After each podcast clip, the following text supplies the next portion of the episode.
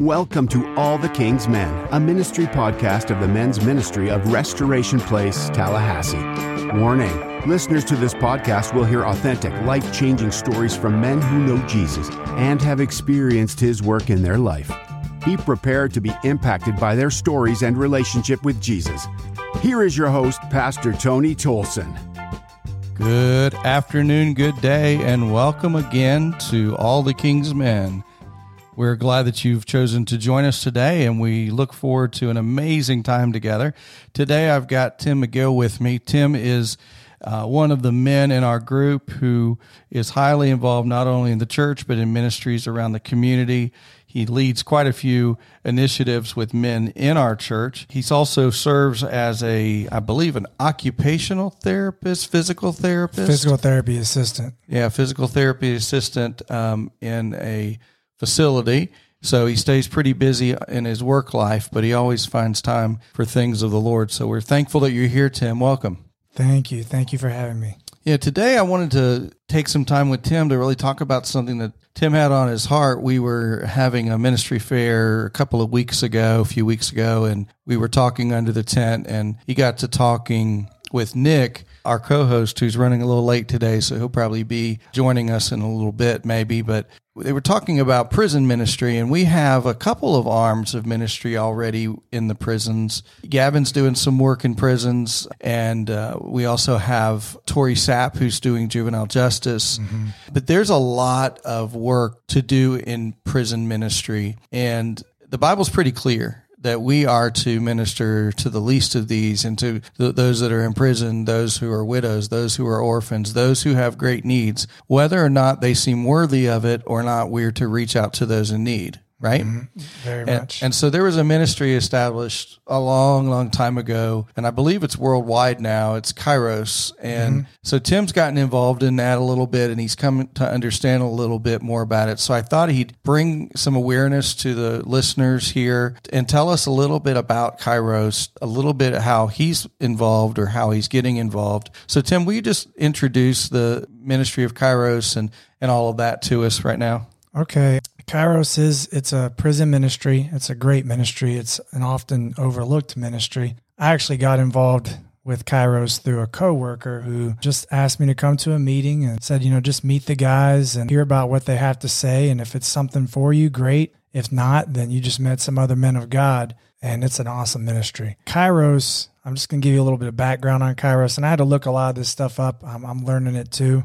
Kairos is a Greek word meaning God's special time or in the fullness of time. Kairos Ministry International, it's it's a nonprofit Christian ministry which men and women both volunteer and give Christ's love and forgiveness to prisoners and their families. It was founded in 1976. It operates in more than 500 correctional institutions and 86 communities in 37 states and nine countries, including Australia, Canada, Costa Rica, the Dominican Republic, Nicaragua, Honduras, Peru, South Africa, and the United Kingdom. Uh, volunteers that serve in Kairos do over 600 weekends in prisons and communities worldwide. There are actually 100 prisons that want Kairos, but there aren't enough volunteers or resources at this time. That goes to show you how how many more people we actually need to do this kind of ministry because there are people that want this that can't get it because there's not enough of us to do it. Kairos has more than 30,000 volunteers that donate 3 million hours of service every year,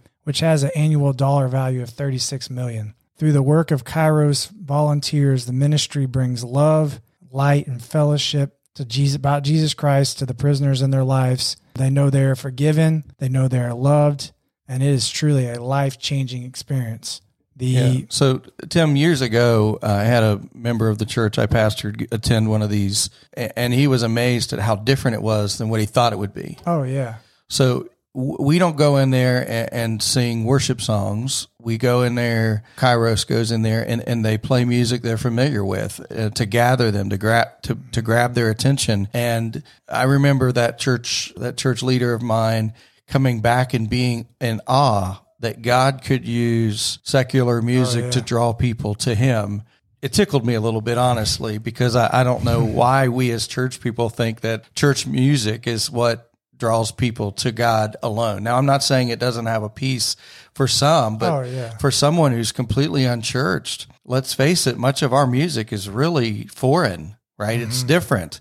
So in that prison yard, I remember this was many years ago, 20 years ago. I don't know if they do it the same way today, but I remember him telling me the story about how they played the music and it was drawing men from all over the place to come out to see what oh, was yeah. going on.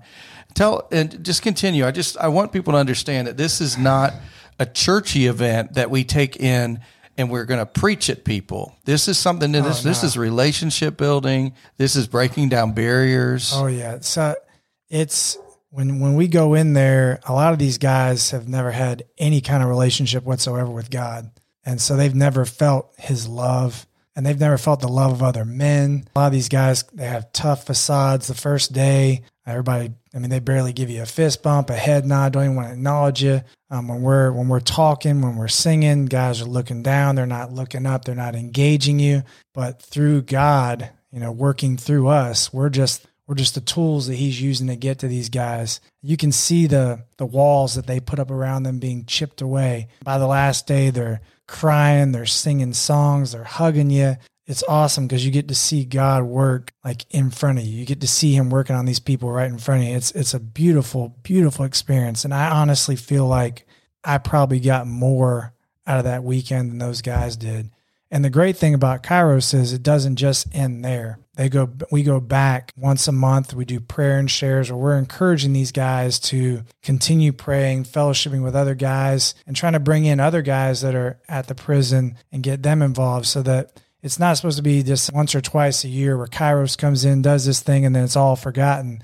It's supposed to be something they continue and can build upon and further their walk with God throughout the year, you know, throughout their lives.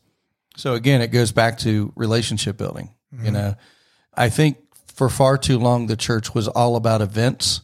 You know, we just have an event, kind of a one and done kind of thing, and woo, look at the numbers, look at the good stuff. And what we see with that is people might make a decision, but there's no discipleship, there's no follow through, there's no instruction, there's no help when you hit the wall. And I don't think that's pleasing to the Lord. He he didn't call the disciples to uh, you know out of their boats and say, "Okay, now you're my disciples," and then leave them. Yeah. He walked with them.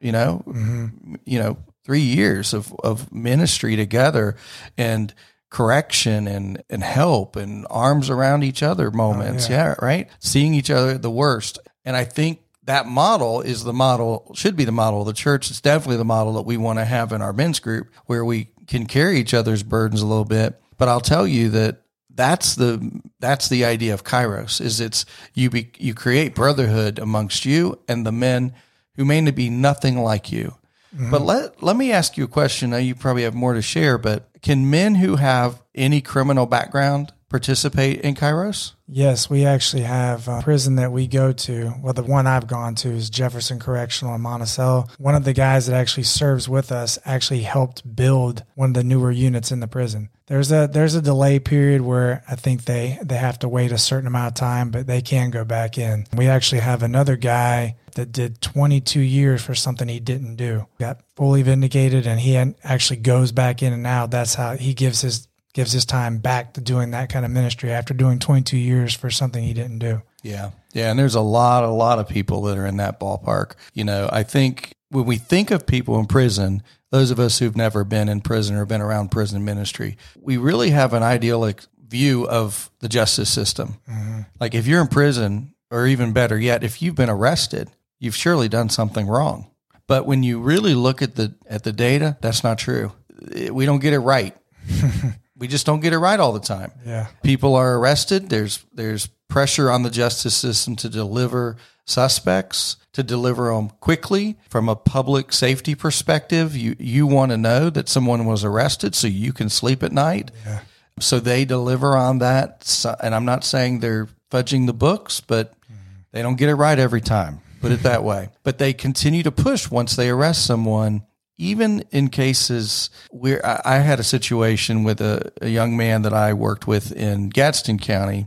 He actually worked for me for, I don't know, a couple of years after he got out of jail. And his situation was he was arrested, African American young man at, I think he was 17 or 18, tried as an adult. I think he was 17, but tried as an adult for molesting his cousin at his grandmother's house. the rest of the story is his mother and his aunt were in a family feud and they were mad at each other. So the, the sister, his aunt, the mother of the little girl, accused him. And the little girl said all along it didn't happen, hmm. but accused him. The public defender did not follow through. The you know the state attorney continued to push because the mother said it did happen.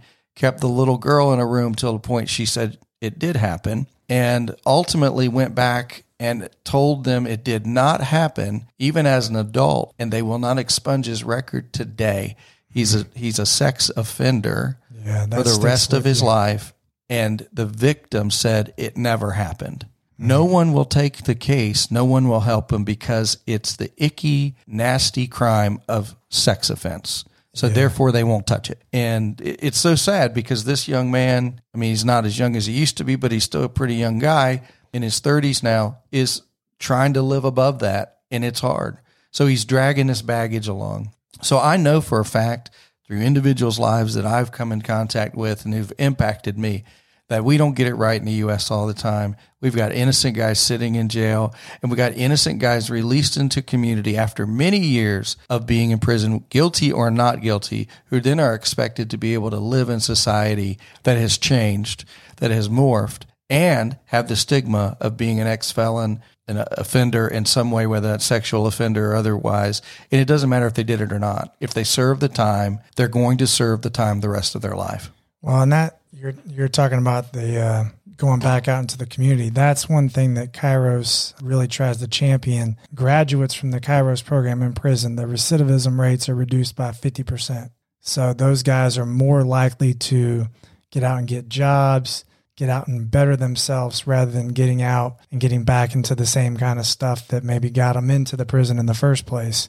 And what most people may not may not know is our governor and legislature. I don't know if it was our governor alone, but uh, they defunded the reentry programs in Florida.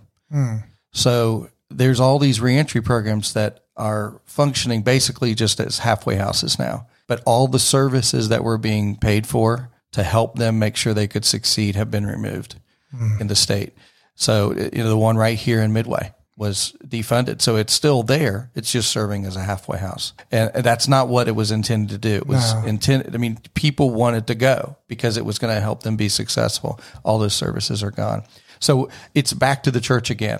It's back to the church. But let me challenge you and say this. It was never meant to not be on the church. Yeah. The church was supposed to be the center of society, not not the dictator of society, but the center of the society where Jesus is the answer. And so, keep telling us about what Kairos has to offer here. I mean, I, I encourage guys if it's something that you're even remotely interested in, you can um, you can reach out to me. My email address is tmm2121 at comcast.net. That's the letters TMM, the numbers 2121 at comcast.net. I can get you in touch with somebody, uh, get an application done. You have to do a background check. There's some other things, but it's a it's a rather easy flowing process. And if it's something you want to get involved in, we need we need guys. We need more guys. And I'm sure if God puts it on your heart, it's something that that will benefit you. And I'm sure you'll be a blessing to somebody that's in the prison. What's the commitment? So the way that the way that it works is there's meetings. They'll usually have five to six meetings before a weekend retreat. There's two big retreats a year, one in the fall, one in the spring. Now there are other prisons. The one that the one the correctional institution I'm going to is JCI. It's in Monticello, but Madison has has a Kairos program there's too. There's there's others that I'm not privy to, but those are the two main ones I know this close to our area. So the commitment is it's a it's basically a it's a four day retreat. Thursday you're in for I think about three or four hours, and then Friday, Saturday, Sunday is usually seven to three thirty or so. Um, it's a pretty full day, but and it's it's a it's a powerful weekend. I mean, it, it, it's something I, I you have to experience it. You know, I could tell you about it. I could try to break it down, but it's just something until you actually go and experience it, you won't be able to fully. I can just tell you, it's, it's an intense encounter with God with men that are dressed differently than you. I love that. So, there's going to be about five prep meetings. Those are evening meetings. Yeah. once a week or something like this mm-hmm. leading up to it to get you ready. So Yeah. you're not going to go in there cold. You're going to know what's going on. Mm-hmm. You're going to know what you can, what you can't do. So that way you're not not concerned where you can go, where you can't go, those kind of things. And then that weekend, again, a few hours on Thursday, and then full day Friday, Saturday, Sunday. So you're talking about you know two days off work probably, and uh, then a couple of week, couple of days on that weekend, Yeah. A- and then whatever follow up you can be involved with. But here's the key, guys: if you just plug in and try it once, you're not contracted for life. You know what I'm saying? Oh yeah. Yeah, I mean, I think sometimes we're afraid if we get into something, ooh, we're going to be stuck in it. No, no. You can try it once and say it's not for me, Yeah. and that's okay. But if you go into it saying, you know, God, God's going to show me something this weekend about me, and going to show somebody else something about Himself, you know, I, I think that makes it a win, right? And you get to watch God at work. Oh yeah, it's um, it- it's it's a it's usually 30, 30 to thirty two. They call them uh, men in blue. We don't like to call them inmates or prisoners. Men in blue, and they have tables, six tables. There'll be different guys in the table. Uh, so many guys per boy in blue or men in blue, and they do talks and we sing. I mean, it's it's just a great fellowship. You get to meet guys. One of the things we do is we write letters for the guys before you go in there, and uh, it's like, how am I going to write a letter for a guy I've never met before? And my buddy said, uh, he said, just pick some scripture and start that at the top of your letter and let God do the rest. And and they were right. Like I was writing eight to nine letters a day, and the words were just flowing through me. God was just putting so much. You know, actually, one of the letters that I wrote for a guy, he had a little book that he carried around with him. It wasn't a Bible. It was like a like a notepad, like his daily pad he was taking notes on. And he had, want to say he had Jeremiah 29 11 on there uh, on the front of it. And that was actually the, the scripture I had on the top of his letter. It's just like that, you know, it's funny how God works things out, you know. Yeah, absolutely. When there's those commonalities, people feel connected already. And it's amazing how many people know something about God, but they don't know God. And so what we get to do when we when we serve the Lord, whether it's in prison ministry or in church ministry or on the streets or wherever we are, we get to bring the God of the Bible that they've heard about to life uh, in the sense that we get to show them who He is, not through our words, but through our actions. And through our acceptance and through our love and our non-judgmental.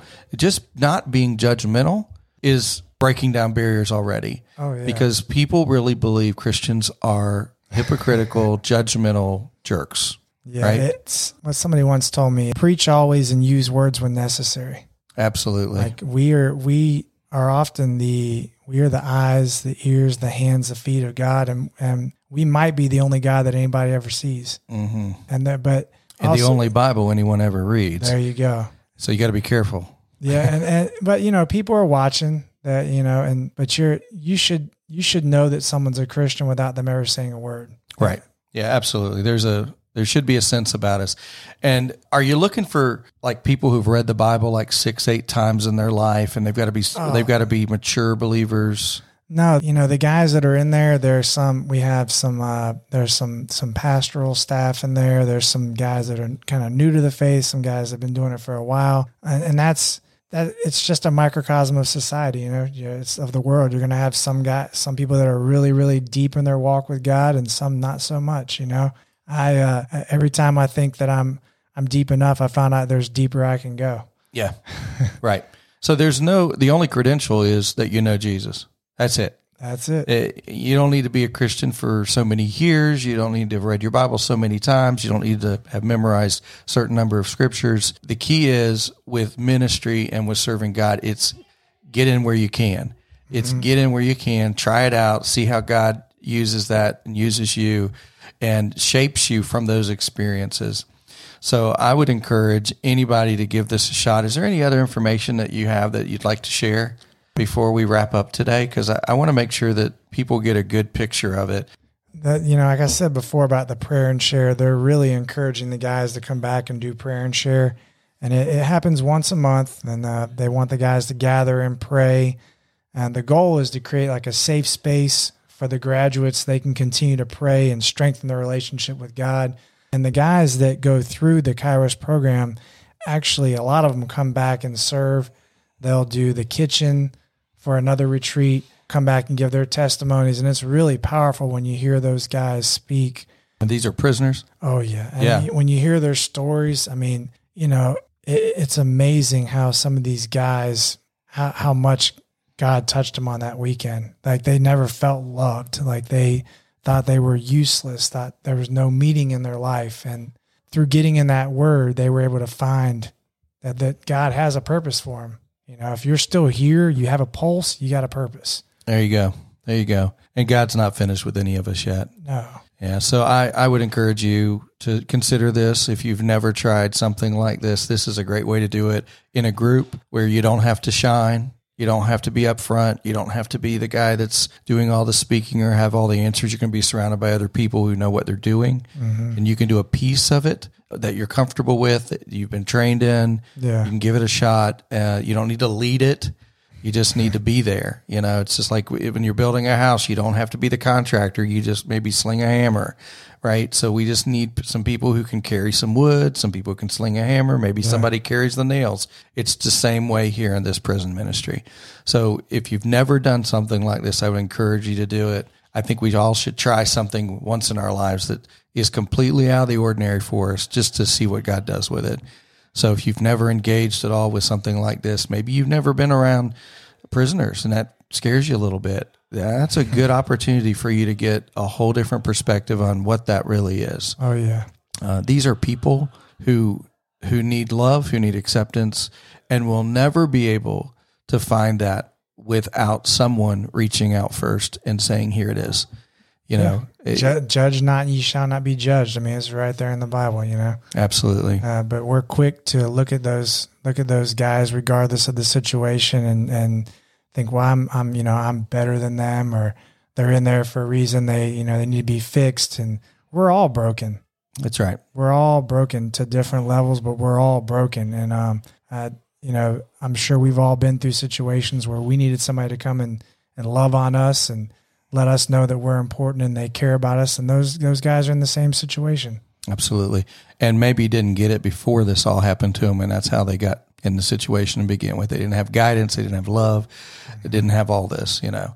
Guilty or not, they just didn't have a good shot at the beginning. Yeah. And uh, they're not going to have a good shot after they come out if they don't have a place to go and a community to belong to. So that's what this is about. Yeah. It's about giving guys a second chance. We've all needed it. So again, as we kind of wrap up here, if you want to get involved, just reach out to, to Tim. Tim, give us your email. Okay, it's uh, TMM2121 at Comcast.net. So that's the letter TMM, then the number 2121 at Comcast.net. You reach out to me, I'll give you what information I have, and I can also get you in touch with guys that know way more than me that can give you the proper steps and avenues to learn more and also find out if this is something that you want to do. We'd love to have you on the team. We we need some new guys, need some fresh guys. And if it's something for you, I'm sure you have something to contribute to the group. Absolutely. And if you're in a situation where you physically cannot do this, I'm sure there's opportunities to give. And if you're interested in that as well, reach out to Tim. I'm sure there's a way that we can give towards a particular weekend to help yeah. fund that weekend. And you can make a difference in the lives of some individuals as well. So again, I want to thank you today for participating and being part of our podcast, Tim. I'm thankful for your passion for the Lord. I'm thankful for your passion for uh, for men and for the least, the, those that have been struggling, those that have had problems. But uh, I'm glad that we do know the the one who knows all the answers. And so, guys, as we wrap today, just take these things under advisement. Think about how God could use you and how you could be of service to another gentleman uh, that's just in need of a of a loving hand and a, and a and a warm heart. So today, I want to thank you again for joining us here on All the King's Men, and we'll see you next time. Thank you for joining us today on All the King's Men. Please share, subscribe, and like the podcast anytime you can. To contact Pastor Tony, email tony at myrpt.org. He would love to connect with you. On behalf of Pastor Tony and all of us at Restoration Place, have a great week, and we will see you next time.